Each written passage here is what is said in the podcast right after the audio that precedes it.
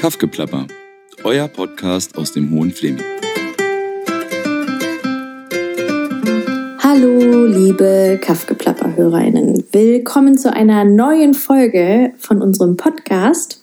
Und ähm, ich freue mich riesig, denn heute spreche ich mit Christiane Moldenhauer. Christiane ist seit 2019 Pfarrerin äh, der evangelischen Kirchengemeinde St. Marien. Hallo Christiane, schön, dass du da bist. Hallo, ja, schön, dass du da bist. Ja, schön, dass ich da bin. Ich bin nämlich ja bei mir. Genau, ich bin nämlich bei dir. Wo bin ich hier bei dir? In deinem, äh, erstmal im Pfarrhaus. Genau, wir sind hier am Kirchplatz. Da ist das Pfarrhaus, wo auch unser Gemeindebüro sich unten in den Räumen befindet. Und oben drüber wohne ich und habe hier ein geräumiges Arbeitszimmer, in dem sitzen wir gerade. Genau, und das Erste, was mir aufgefallen ist, nebst dem äh, schönen Holzfußboden, ähm, war, dass du unglaublich viele Bücher hast. Und zwar verschiedenste Art. Ich sehe diverse Ausgaben der Bibel. Mhm. Ich sehe aber auch ähm, etwas zum Thema äh, Beziehungsarbeit und ähm, Rilke, die Gedichte. Ja. Hast du die alle gelesen? Nein, Muss man so schlau sein als Pfarrerin? leider nicht. Es ist so eine Berufskrankheit, dass viele von uns viele Bücher haben aus dem Studium und so. Da hat man ja früher noch alles selber gekauft, was es heute online gibt. Ähm, vielleicht ist das auch so eine kleine, so ein Sammeltick. Und in die allermeisten habe ich schon auch reingelesen, manche habe ich auch intensiver gelesen, einige wenige sogar mehrfach. Aber ja, ja, es erschlägt einen vielleicht ein bisschen, wenn man hier erstmal vor dieser Wand sitzt. Hast du ein Lieblingsbuch in deinem Leben? Also nebst der Bibel, muss man sagen, man, dass die Bibel das Lieblingsbuch ist als Pfarrerin, frage ich mich. Nee. Muss man nicht, aber es ist in jedem Fall das, was ich vielleicht am meisten gelesen habe. Ja. Ansonsten ein Lieblingsbuch kann ich so spontan nicht sagen. Vielleicht fällt mir noch eins ein. Kannst du auch später noch gut Ja, tun. ich überlege mal, ob mir noch eins in den Kopf kommt. Und bist du eher so altes oder neues Testament? Wo bist du mehr unterwegs, wenn du unterwegs bist in der Bibel? Ähm, also ich versuche, dass das ausgewogen ist. Wenn es so um die Gottesdienste geht, über welche Texte wir sprechen und so weiter, da geht es immer hin und her und das finde ich auch wichtig. Ähm, mir geht es selber auch so, dass ich gar nicht die ganze dicke Bibel immer so verarbeiten kann und da bin ich immer froh, so in kleinen Portionen zu lesen und drüber nachzudenken. Jetzt so rund um Weihnachten ist man vielleicht mehr im Neuen Testament unterwegs, bei manchen anderen Themen, Sozialkritik, Geschichte und solche Dinge, auch Gebet. Gibt es Texte aus dem Alten Testament, die mir wichtig sind. Ich, ach, ich kann da in vielem was entdecken. Ich erinnere mich ähm, damals bei uns im Dorf, der Pfarrer, der hatte seine Wohnung auch im Pfarrhaus. Musst du hier wohnen oder könntest du dir jetzt auch woanders eine Wohnung nehmen? Oder ist das Konzept des. Es ist eigentlich Konzept, also es ist Konzept, dass man im Gemeindegebiet wohnt. Das wäre bei mir jetzt, zu unserer Gemeinde gehört die Stadt Bad Belzig und noch so knapp zehn Dörfer ringsum. Und meistens ist es dann so, dass die Gemeinden auch eine eigene Pfarrwohnung oder ein Pfarrhaus haben. Und wenn es das gibt, dann muss ich eigentlich drin wohnen, es sei denn, ich bin von der sogenannten Residenzpflicht befreit. Das könnte die Gemeinde entscheiden. Manchmal wird das gemacht, weil das Haus zu klein oder zu groß ist für die Person, die da drin wohnen soll. Ähm, manche Gemeinden haben sich auch entschieden, das Haus anders zu vermieten. Äh, aber es ist schon klassisch, dass die Pfarrerin, der Pfarrer wirklich irgendwo auf dem Gemeindecampus wohnt. Und ich finde das auch was Schönes. Also hier so mittendrin zu sein, das gefällt mir. Ich habe immer die Glocken hier direkt vor, vor meinem Fenster. Ist schon, ich finde es grundsätzlich sinnvoll und in meiner eigenen Wohnung lebe ich auch total gerne. Also für Was- meine Situation passt das gut. Was ist denn da der Hintergrund? Also dieser Residenzpflicht, dass der Pfarrer oder die Pfarrerin sozusagen immer da und ansprechbar ist und man weiß, da ist immer Genau jemand. das, genau das. Also der ähm, geschichtliche Hintergrund ist natürlich, dass der, der Pfarrer dann natürlich immer auch ein Haus hatte mit viel Garten drumherum, von dem er sich auch ernähren konnte. Pfarrer haben ja früher kaum Geld bekommen und haben dann eben von den Naturalien gelebt und dafür brauchen sie eine gewisse Grundausstattung. Jetzt ist der Gedanke tatsächlich der, dass man nicht einfach einen Job hat, wo man morgens hingeht und abends wieder nach Hause fährt, sondern dass man wirklich so gut es geht mit seinem ganzen Leben auch diese Aufgabe ausfüllt.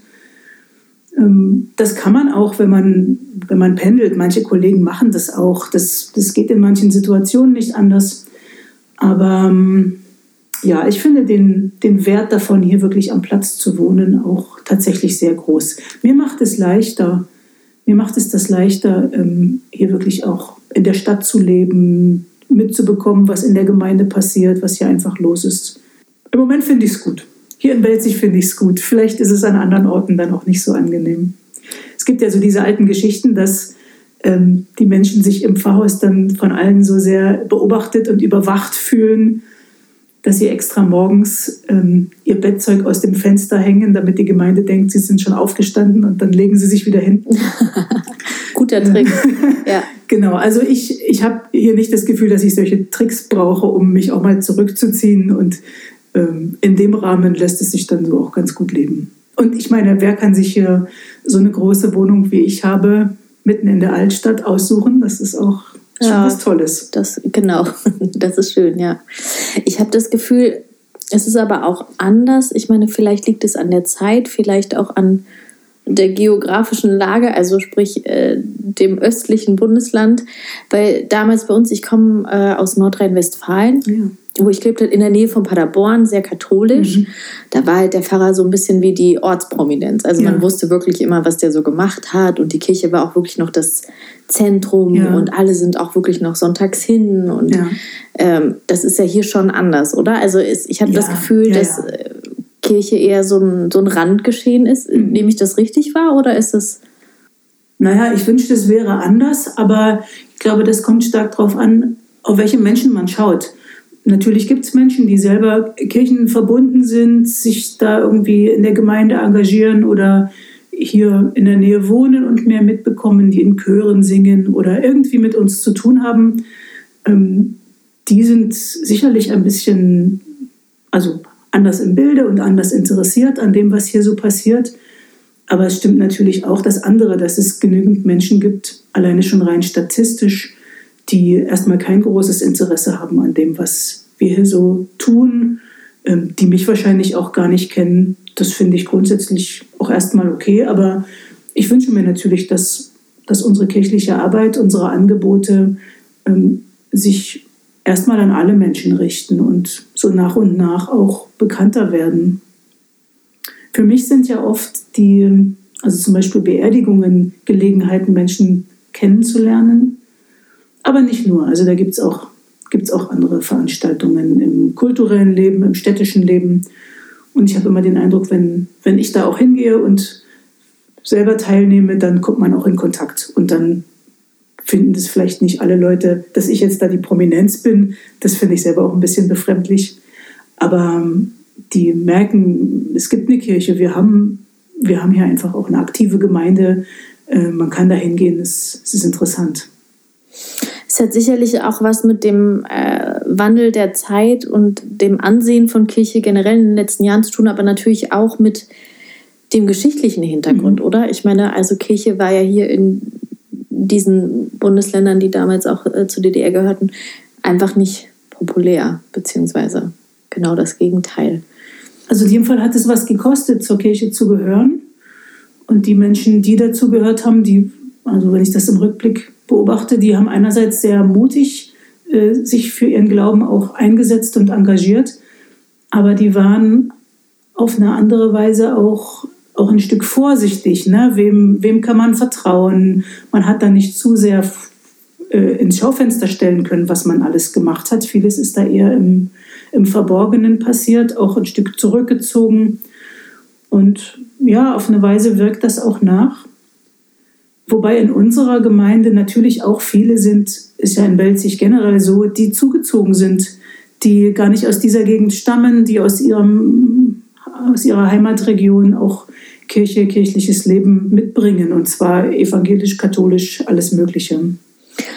Ich habe hier ein paar Sätze vorbereitet ähm, und ich würde dich gerne bitten, ähm, die zu vollenden mit einem Wort oder einem Satz. Mhm.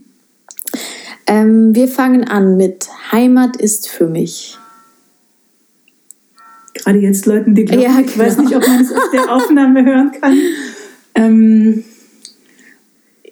ja, Heimat ist für mich ein ganz wichtiges Thema. Ein ganz wichtiges Thema, über das ich viel nachdenke. Wenn ich auch ein bisschen mehr erzählen darf. Ähm, auch vielleicht deshalb, weil ich selber sehr viel umgezogen bin in meinem Leben und mich immer wieder auch fragen musste, wo sind eigentlich meine Wurzeln? Was ist mein Beständiges im Leben? Wo gehöre ich so innerlich hin? Und da spielen Orte eine Rolle, Menschen eine Rolle, aber für mich ist das auch die christliche Tradition, der Glaube, manches so an, an, an äußerlichen Dingen auch, die zur Kirche gehören. Und so ein Glockenschlag ist auch ein Stück Heimat und Zuhause sein. Hm, ja, du lachst direkt. Das ist gut. ähm, du bist aus der, du stammst aus der Lausitz, ähm, wenn wir jetzt bei dem Thema Heimat bleiben und bist dann an welchen Stationen gewesen? Vielleicht magst du ein paar aufzählen, dass wir so ein bisschen. Mhm, kann ich gerne machen. Also aufgewachsen bin ich in so, genau, am Rand der Lausitz. Landkreis Oberspreewald-Lausitz ist das heute, in der Nähe von Senftenberg, Lauchhammer bin ich geboren. Ähm, Ich habe nach meinem Abi zwei Jahre im Ausland gelebt, in Israel. Das war eine wichtige Zeit für mich. Habe dann studiert in, muss ich überlegen, in Greifswald, Tübingen und Berlin. Habe dann eine Zeit lang in Marburg gewohnt und dann war ich noch einmal lange Zeit in Greifswald und eine kürzere Zeit in Berlin. Und jetzt bin ich hier. Und jetzt bist du hier. Was hast du zwei Jahre in Israel gemacht? Da habe ich soziales Jahr machen wollen. Ähm, Und das hat sich dann so weit verlängert, dass ich dann insgesamt zwei Jahre da war. Ich habe da ein Jahr äh, in dieser Zeit als ähm, Pflegehelferin in einem Altersheim gearbeitet und das zweite Jahr äh, auch im Bereich Krankenpflege in einem Hospiz. Ja, das war, war wirklich eine ganz tolle Zeit. Ganz äh, äh, so viele Erfahrungen gemacht und vieles gelernt und ähm, war zum ersten Mal weg von zu Hause, habe mich über, über mich selber nochmal ganz viel gelernt und ähm, ja, ich, ich merke, dass das nach wie vor eine Zeit ist, an die ich gerne zurückdenke. Und ähm, damals, als du in Israel warst, war das da auch ein Moment, wo du beschlossen hast, Theologie zu studieren oder kam das schon eher, dieser Hatte Gedanke? Beides. Also ich hatte schon, schon vorher den ersten Entschluss getroffen, noch in meiner Schulzeit. Und über die lange Zeit, die ich dann erstmal soziales Jahr gemacht habe, habe ich das schon nochmal in Frage gestellt und überlegt, was will ich denn jetzt wirklich machen, wenn ich wieder nach Deutschland zurückkomme. Und dann habe ich nochmal nachgedacht und bin dann wieder bei Theologie gelandet und würde auch heute sagen, es war genau das Richtige. Kommst du aus einer Theologenfamilie? Nein, gar nicht. Ich komme aus einer Medizinerfamilie. Also jedenfalls sind meine Eltern beide Mediziner. Und ähm, Theologen gab es bei uns, glaube ich, noch nie. Nicht, dass ich wüsste. Wir hatten, ja, wir haben alles Mögliche, aber ich glaube, Theologen hatten wir tatsächlich noch nie. Ich komme auch nicht aus einer so kirchlichen Familie. Also in manchen Familienteilen spielt das schon eine Rolle, aber ähm, es war jetzt nicht so, dass ich das von zu Hause alles mitbekommen habe, sondern ich bin in meiner Jugend über die kirchliche Jugendarbeit in unsere Gemeinde gekommen, äh, auch durch die Pfarrerin, die wir damals hatten. Und ja, habe gemerkt, dass das mein Ding ist, dass das mein Platz ist, dass ich mich da einbringen kann. Und darüber habe ich dann auch Interesse am Theologiestudium gehabt. Ich hätte damals nicht gedacht, dass ich selber mal Pfarrerin werde. Das konnte ich mir ganz lange nicht vorstellen. Und wie hat denn deine Familie reagiert? Ach, gut. Also vielleicht haben die das schon befürchtet, weil ich da immer in der Kirche herumhing. In jedem Fall haben sie immer unterstützt, was ich machen wollte. Das ist, das ist total schön zu wissen. Ja, Ist ja auch nicht, ist vielleicht ein bisschen exotisch, aber andere Menschen haben ja auch exotische Berufe. Also so fremd ist es vielleicht dann doch nicht. Okay, ähm, der nächste Satz. Ähm, Gott ist für mich. Tja, du merkst, ich kann da nicht so schnell und einfach drauf antworten. Ich könnte irgendwelche Dinge sagen, die auch richtig sind, aber ähm, ganz oft ist, ist Gott für mich auch, auch ein Geheimnis. Ist für mich auch Heimat, alles, die Liebe. Ich merke, ich könnte diesen Satz auf ganz verschiedene Weise fortsetzen und hätte, hätte irgendwie doch immer nur einen kleinen Teil sagen können. ähm, ich merke, dass ich selber, obwohl ich ja das eigentlich hauptberuflich mache, äh, ich kann oft nicht mit ganz einfachen Worten erklären, wer Gott ist. Manchmal muss man das, ist dann auch, auch gut, aber ich merke, ich selber bin mit Gott auch nicht so schnell fertig. Ich kann ihn nicht so in, in ein paar Worte oder ein paar, paar Sätze und Gedanken packen. Hast du auch oft damit zu tun mit Menschen, die sagen, nö, ich glaube nicht an Gott? Ja, klar. Na klar. Also zum Beispiel, wir hatten ja das Thema Beerdigungen vorhin schon. Da ist es ja schon oft so, dass meinetwegen die verstorbene Person kirchlich war, vielleicht noch einzelne Angehörige, aber andere auch gar nicht. Und da merke ich schon, dass denen das sehr fremd ist und dass die manchmal dann auch Angst haben vor dem, was ich da dann für ein religiöses Programm veranstalte. Ähm, da versuche ich einfach Ängste abzubauen und eine Form zu finden, mit dem die sich auch gut identifizieren können, in dem sie sich auch gut beheimaten können.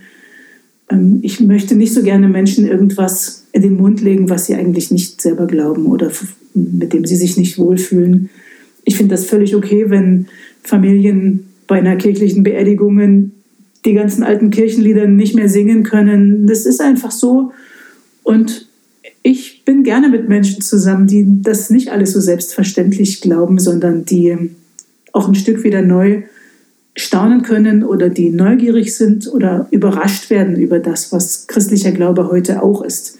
Denn das glaube ich schon, dass das für viele Menschen ähm, einfach etwas ist, was sehr entfernt ist, was, äh, was es früher mal gegeben hat, aber mit dem sie selber ganz wenig anfangen können. Und das kitzelt mich ein bisschen, dann doch eine Verbindung zu finden und zu merken, das kann auch mit Menschen heute zu tun haben. Das, der Glaube ist was ganz Schönes und ist auch was, was im Leben Relevanz hat.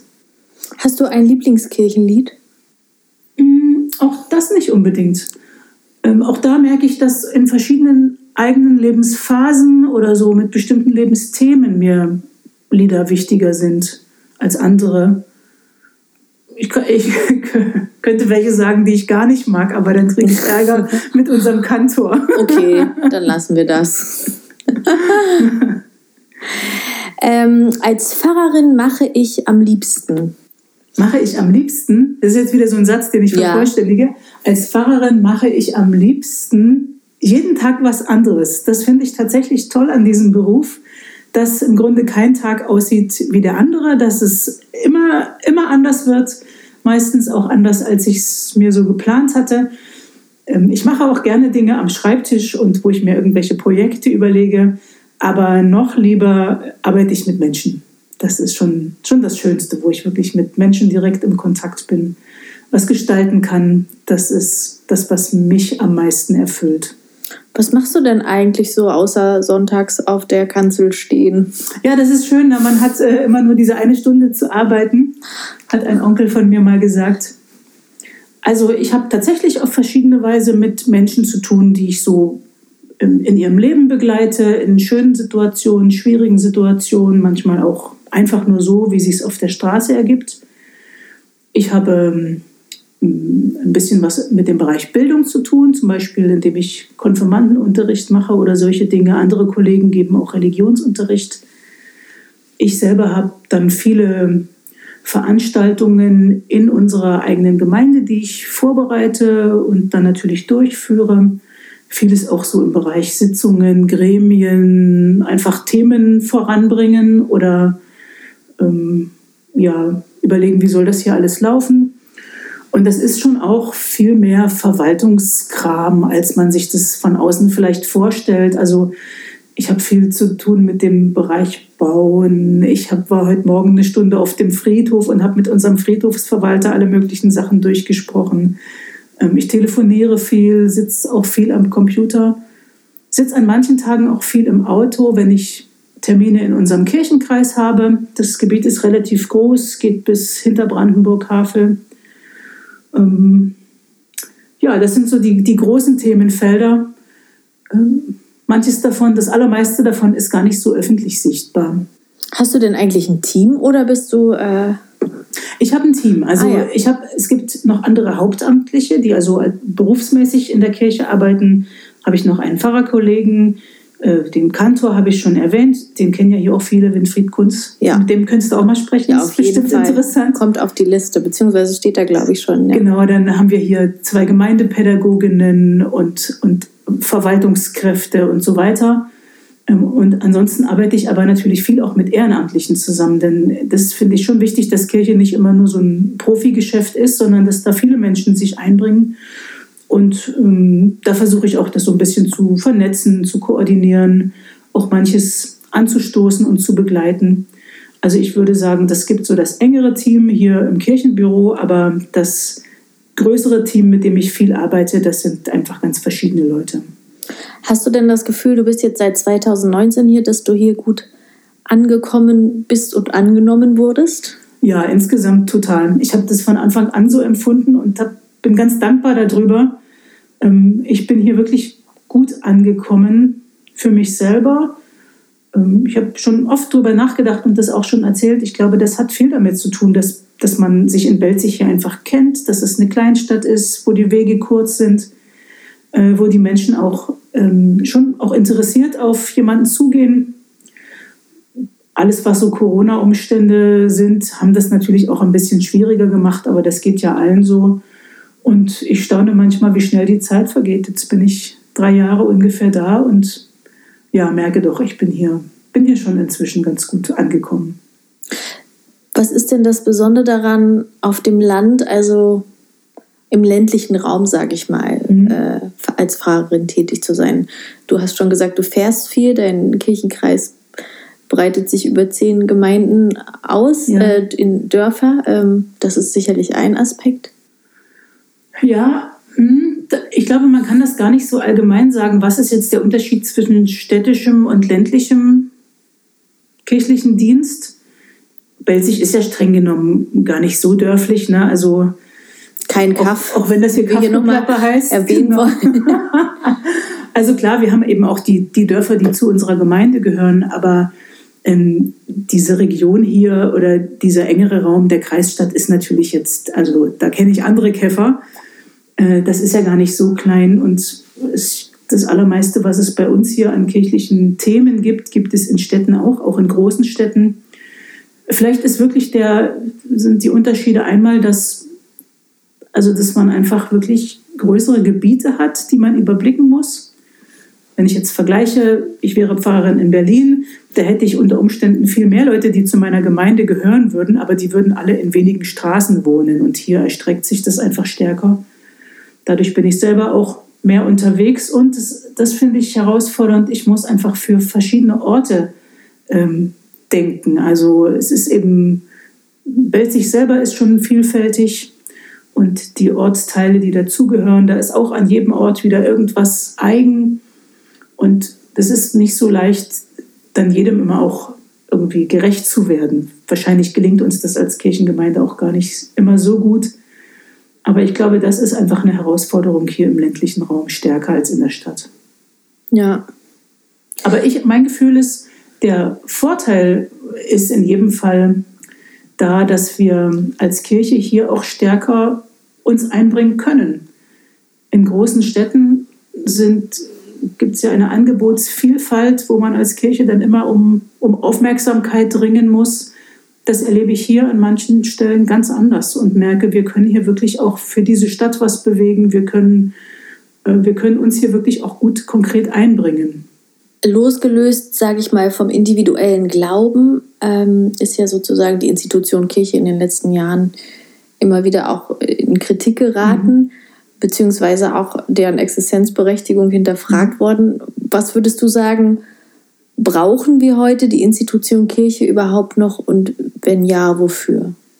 Also das ist in dieser Welt, die Kirche braucht, das glaube ich ganz fest. Ich glaube wirklich, dass wir als Kirche was einzubringen haben in die Welt, ähm, dass wir, dass wir von Themen reden, die sonst nicht so viel zur Sprache kommen, dass wir, dass wir Hoffnung in die Welt tragen können und dass wir uns auch wirklich ganz praktisch für unser Umfeld engagieren können.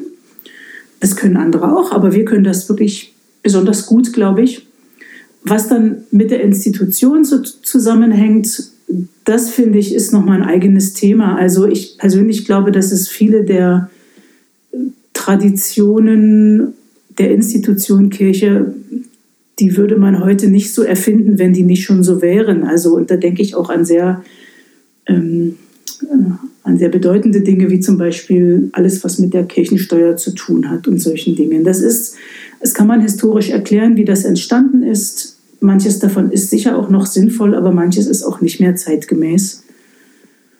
Und ich verstehe, dass viele Menschen dann das nicht mehr so ganz verstehen können. Und wir selber leiden ja auch ein Stück daran, dass wir manches auch nicht mehr gut erklären können. Ähm, ich könnte mir auch andere institutionelle Zusammenhänge vorstellen oder könnte mir vorstellen, dass man Kirche auch ein bisschen einfacher organisieren könnte. Aber natürlich kann man auch eine lange Tradition nicht einfach so wegwischen. Also wir erfinden Kirche nun mal nicht am grünen Tisch, sondern es gibt da einfach schon viel. Und das ist eine große Herausforderung im Moment, da auch äh, letztlich einen Transformationsprozess zu leisten. Das beschäftigt, also wäre auch nochmal ein eigenes Thema für ein Gespräch vielleicht, aber das beschäftigt natürlich alle kirchlichen Instanzen, die Gemeinden vor Ort, den Kirchenkreis, das Ganze unserer Landeskirche. Ähm, alle merken, dass die Strukturen im Grunde knirschen und an eine Grenze gekommen sind und wir die gar nicht mehr gut ausfüllen können. Und mit manchem, was wir an institutionellem Ballast haben, äh, werden wir auch behindert. Also da würde ich mir auch manchmal wünschen, wir hätten wir hätten weniger Tradition zu verwalten. Da meine ich jetzt nicht die Inhalte, sondern die äußere Gestalt der Kirche. Du hast eben erwähnt, dass eine wichtige, ein wichtiges Charakteristikum von Kirche ist, auch so eine Art Hoffnungsträger zu sein. Wie hast du das jetzt wahrgenommen ähm, in der Pandemie? Habt ihr mehr Zuspruch bekommen, vielleicht von Leuten, die sonst nichts mit Kirche zu tun haben? Wurde vielleicht mehr Seelsorge auch in Anspruch genommen oder war das hier eigentlich gar nicht so relevant? Ähm, beides. Also ich habe schon noch mal anders Kontakte auch gehabt und Menschen begleitet. Also da gab es durchaus Themen, die jetzt stark mit der Pandemie zu tun hatten. Sowas kann man natürlich nicht so gut öffentlich erzählen. Ne? Das, das, hat, das hat jetzt viel so im Verborgenen stattgefunden. Insgesamt haben wir als Kirche auch viel Kritik einstecken müssen. Wir hatten ja immer besonders großzügige Regelungen, was unsere Gottesdienste anging. Die durften noch stattfinden, auch wo anderes schon nicht mehr stattfinden durfte. Und da habe ich auch Kritik gehört, dass Menschen gesagt haben, naja, das ist jetzt hier wieder typisch, Privilegien der Kirche und so. Ähm, aber ich habe auch viel Dankbarkeit darüber erlebt dass Menschen gerne gekommen sind und äh, dankbar aufgenommen haben, dass wir noch Möglichkeiten hatten in dieser Zeit. Und ähm, ich glaube, da spreche ich nicht nur für mich, sondern auch für unsere Gemeindeleitung hier. Wir haben auch versucht, damit sehr, ähm, sage ich mal, bescheiden umzugehen. Also unsere Freiheiten zu nutzen, aber wirklich auch in einem, in einem verantwortlichen Rahmen dann da unsere Arbeit zu gestalten. Vielleicht habe ich jetzt äh, weiß gar nicht mehr genau, in welche Richtung die Frage ging, aber ähm, ja, also wir haben jedenfalls wie alle anderen Einrichtungen auch gemerkt, dass diese ganze Pandemiesituation sehr herausfordernd war. Du hast gesagt, du begleitest Menschen. Wie ist es denn? Darf sich jeder bei dir melden oder gilt das nur für Gemeindemitglieder? Nein, unbedingt jeder. Also das ist mir wirklich wichtig, dass ich Pfarrerin bin Natürlich für die Gemeindeglieder, aber letztlich für alle Leute, die hier bei uns wohnen. Ich freue mich immer, wenn Leute auch äh, aus, außerhalb des Gemeindeumfelds auf mich zukommen oder das irgendwie annehmen, wenn ich auf sie zugehe. Ich habe da überhaupt keine Berührungsängste. Ich sehe das auch als meine Aufgabe an, wirklich für alle Menschen da zu sein, wenn sie das möchten und wenn ich das kann. Auch da wieder das berühmte Beispiel Beerdigungen. Also gelegentlich habe ich wirklich auch Menschen beerdigt, die jetzt nicht zur Kirche gehören. Und ich finde das genau richtig so, wenn die Angehörigen sich das wünschen oder wenn die Person sich das gewünscht hat, aus welchen Gründen auch immer. Ähm, und auch sonst äh, denke ich, wir sind als Kirche schon eine wichtige Größe in der Gesellschaft, aber natürlich sind wir, ähm, sind wir keine Mehrheit mehr. Und das wäre ja schade, wenn ich mich nur auf die zurückziehen müsste, die, die jetzt wirklich im engeren Sinn zu uns gehören. Ich nehme das hier in Welzig aber auch genauso wahr, dass von Seiten der Stadt und der Öffentlichkeit und der Engagierten auf allen Ebenen Menschen gar nicht so stark Berührungsängste haben, sondern wirklich auch gerne auf mich und auf unsere Gemeinde zukommen. Wir haben ja aktuell, also gerade jetzt in dieser vierten pandemischen äh, Welle, ähm, sehen wir sehr deutlich die gesellschaftlichen Gräben auch. Also es gibt ganz viel ähm, natürlich wieder Angst, es ist super viel Erschöpfung, mhm. auch da die Leute sind irgendwie müde. Ähm, es gibt aber auch diese Spaltung zwischen ungeimpften und geimpften, ähm, teilweise auch medial befeuert, wie ich finde. Ich habe mich gefragt, was würde Jesus dazu sagen? Ja, das frage ich mich natürlich auch. Also diese Spaltung, wenn es sie wirklich so gibt, aber ich nehme ja auch wahr, dass das medial so inszeniert wird, ähm, das finde ich tatsächlich ziemlich dramatisch. Ich merke auch, dass da natürlich was dran ist. Also es gibt diese Diskussionen, es gibt dann immer wieder auch den Punkt, wo dann so eine Sackgasse erreicht ist und man eigentlich nicht mehr gut im Gespräch ist. Ich glaube, das ist was, was, äh, was Jesus auch nicht gefallen würde. Und es ist genau die Frage, ne? wie, wie können wir das wieder überwinden? Wie können wir da als Kirche auch einen, einen guten Beitrag leisten? Auch da empfinde ich es immer sozusagen als eine, als eine Gratwanderung. Natürlich haben wir als Kirche Positionen, habe auch ich persönlich Überzeugungen rund um Corona.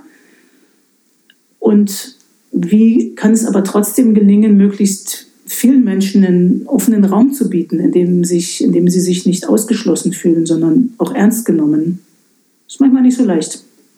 Ja, das glaube ich. Also was ich raushöre, sind so die zwei Stichworte ähm, Dialog und Mitgefühl und was ich auch noch mal ja zuhören. Ich, ich merke, das ist ganz schnell, dass der eine glaubt, die Wahrheit zu wissen, ja. die der andere nicht weiß und umgekehrt genauso.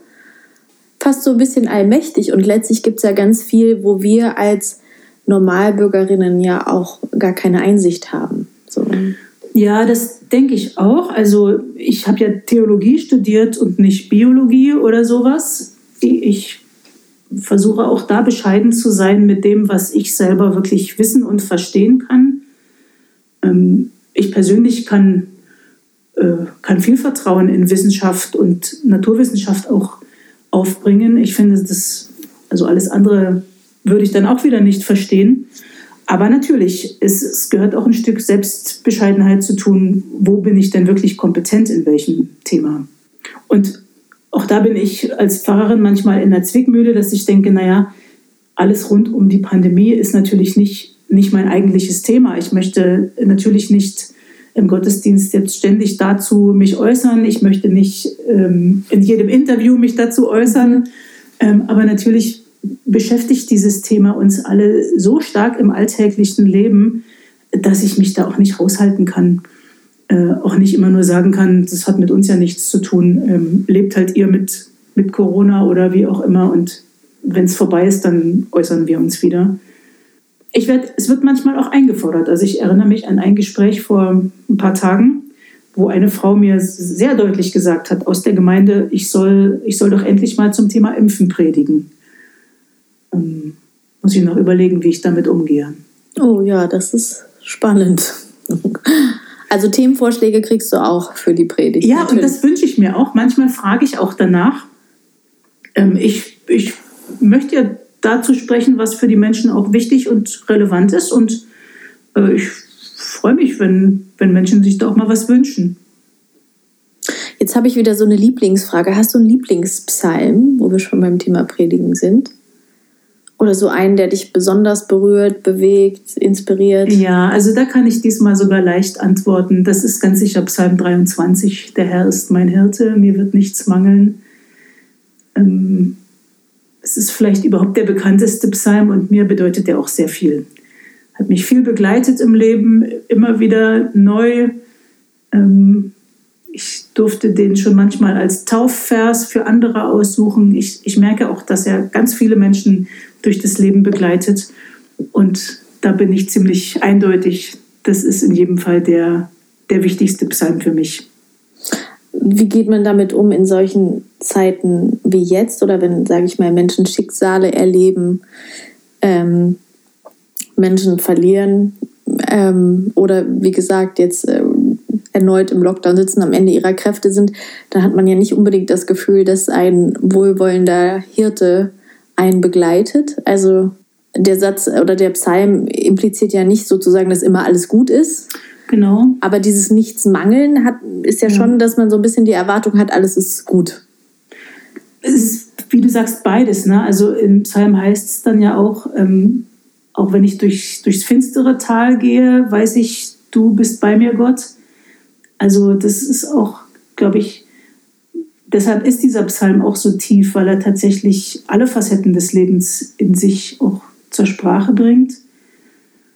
Ähm, es stimmt, ich, ich kenne aus meinem Leben auch Situationen, wo ich nicht sagen könnte, dass mir da nichts gefehlt hat. Ne? Ganz im Gegenteil. Und ich bin trotzdem oft dann wieder zu, einer, zu einem Trost und zu einer Gewissheit gekommen, zu merken, auch bei vielem, was ich in diesem Leben nicht habe, wo Wünsche unerfüllt sind, wo ich an Grenzen stoße, wo, ähm, ja, wo, wo mir natürlich Dinge fehlen oder wo Dinge im, auch in dieser Welt im Argen liegen. Im, Im allerletzten bin ich, wieder das Heimatthema, im allerletzten bin ich bei Gott geborgen und ein Stück getragen und habe da eine, eine ganz, ganz wichtige Ressource, würde man heutzutage vielleicht sagen. Das ist ein schönes Bild. Jetzt mal ein bisschen was Leichteres. Also mhm. In meiner Freizeit mache ich am liebsten nichts. Nichts. Nein, also ich kann tatsächlich wahnsinnig gerne auch faul sein. Ich bin in meiner Freizeit sonst gerne draußen. Ich gehe gerne spazieren oder irgendwie sitze gerne mit netten Menschen zusammen. Ich lese auch sehr gerne äh, so, so Nachrichtenseiten also jetzt darf ich ja keine nennen, aber so die ganzen Nachrichtenportale, die lese ich immer leer, wenn ich viel Zeit habe. Aber nicht sowas wie die Gala oder so. Nee, so das die ähm, Nachrichten halt. Habe ich jetzt. Sowas wie Spiegel Online und diese ganzen Zeitungen. Die ganzen und, großen. Ja, ja, genau. ähm, dann noch etwas für meine Gemeinde wünsche ich mir. Wünsche ich mir, dass sie immer stärker sich wirklich öffnet für das, was in dieser Stadt wichtig ist, dass sie ihre Ressourcen zur Verfügung stellt, zum Beispiel die großen Räume, die wir haben. Und wünsche ich mir, dass sie ähm, immer stärker auch Begegnungen untereinander und mit anderen Menschen sucht. Das ist schön. Und dann habe ich noch, wenn ich hier, also in Bad Belzig, etwas verändern könnte, wäre das in dieser Stadt hier? Ja. Hm. Kann ich auch nicht so gut sagen. Also fallen mir natürlich so ein paar kleine Themen aus dem alltäglichen Leben ein. Ne? Manches hat mit Verkehrsführung zu tun, mhm. Ausstattung, äh, Kitas, Schulen. Mhm. Neulich war ich bei der Feuerwehr, also auch da ist ja angeblich ein neuer Standort in, in Arbeit. Bei solchen Dingen wünsche ich mir natürlich, dass das alles auch ein bisschen schneller vorangeht, aber auch da kann ich nicht wirklich beurteilen, woran das dann scheitert. Da will ich niemandem den schwarzen Peter aufsetzen. Ähm, zuschieben, sagt man. Aufsetzen. aufsetzen. ähm, ja, vielleicht bin ich dazu auch noch nicht lange genug hier. Also ich wohne jetzt seit knapp drei Jahren da und merke, ich lerne ja vieles auch noch, noch kennen. Und je intensiver man auch Umstände, Kontexte kennenlernt, desto mehr versteht man auch, dass nicht alles immer so ganz einfach ist. Und wenn Menschen jetzt diesen Podcast hören und sich denken, ach, die Frau Moldenhauer kannte ich noch gar nicht, die ist ja super sympathisch, ähm, die würde ich gerne mal kennenlernen, dann kann man das natürlich sonntags machen in der Messe, aber man kann dich auch einfach so mal hier besuchen. Wie ist das? Ja, beides. Also man kann mich auch einladen. Ich komme auch gerne mal irgendwo hin. Man zum Kaffee trinken zu Hause, ja, oder? zum Beispiel. Oder mal in irgendeinen Verein oder sowas. Ja passiert auch ab und zu. Ich, ich habe schon die tollsten Einladungen bekommen, aber wirklich gerne auch äh, so zu Einzelnen. Man kann mich auch gerne auf der Straße ansprechen. Ansonsten kann man natürlich zu unseren Veranstaltungen kommen. Also jetzt demnächst ist ja auch wieder Weihnachten, da ist ja, äh, ist ja große Gelegenheit, aber wirklich auch gerne mal zu allem Möglichen sonst. Okay. Man kann mir auch einfach mal eine E-Mail schreiben oder irgendwie sowas. Ich, ich freue mich wirklich über solche Kontaktgelegenheiten und bin auch neugierig, diese Stadt hier und die Leute hier auch noch besser kennenzulernen. Ja, und wir sind auch neugierig, ähm, was ihr euch noch ausdenkt im nächsten Jahr. Dieses Jahr war ja schon ein Kino in der Kirche, dann war mal der CVJM. Ja. Also es finden ja schon viele oder sage ich mal verhältnismäßig viele Sachen statt jetzt im Rahmen der Pandemie, wo ihr euch auch öffnet für andere Ideen. Ja, genau. Also manches davon haben wir auch schon vorher mal gemacht, auch schon vor meiner Zeit natürlich. Aber ja, es braucht immer wieder mal einen neuen Versuch auch für gute Ideen. Das denke ich auch. Ja. Okay, Christiane, vielen Dank. Das war äh, sehr inspirierend. Ich Danke wünsche dir auch. noch einen schönen Tag. Danke, das wünsche ich dir auch. Tschüss.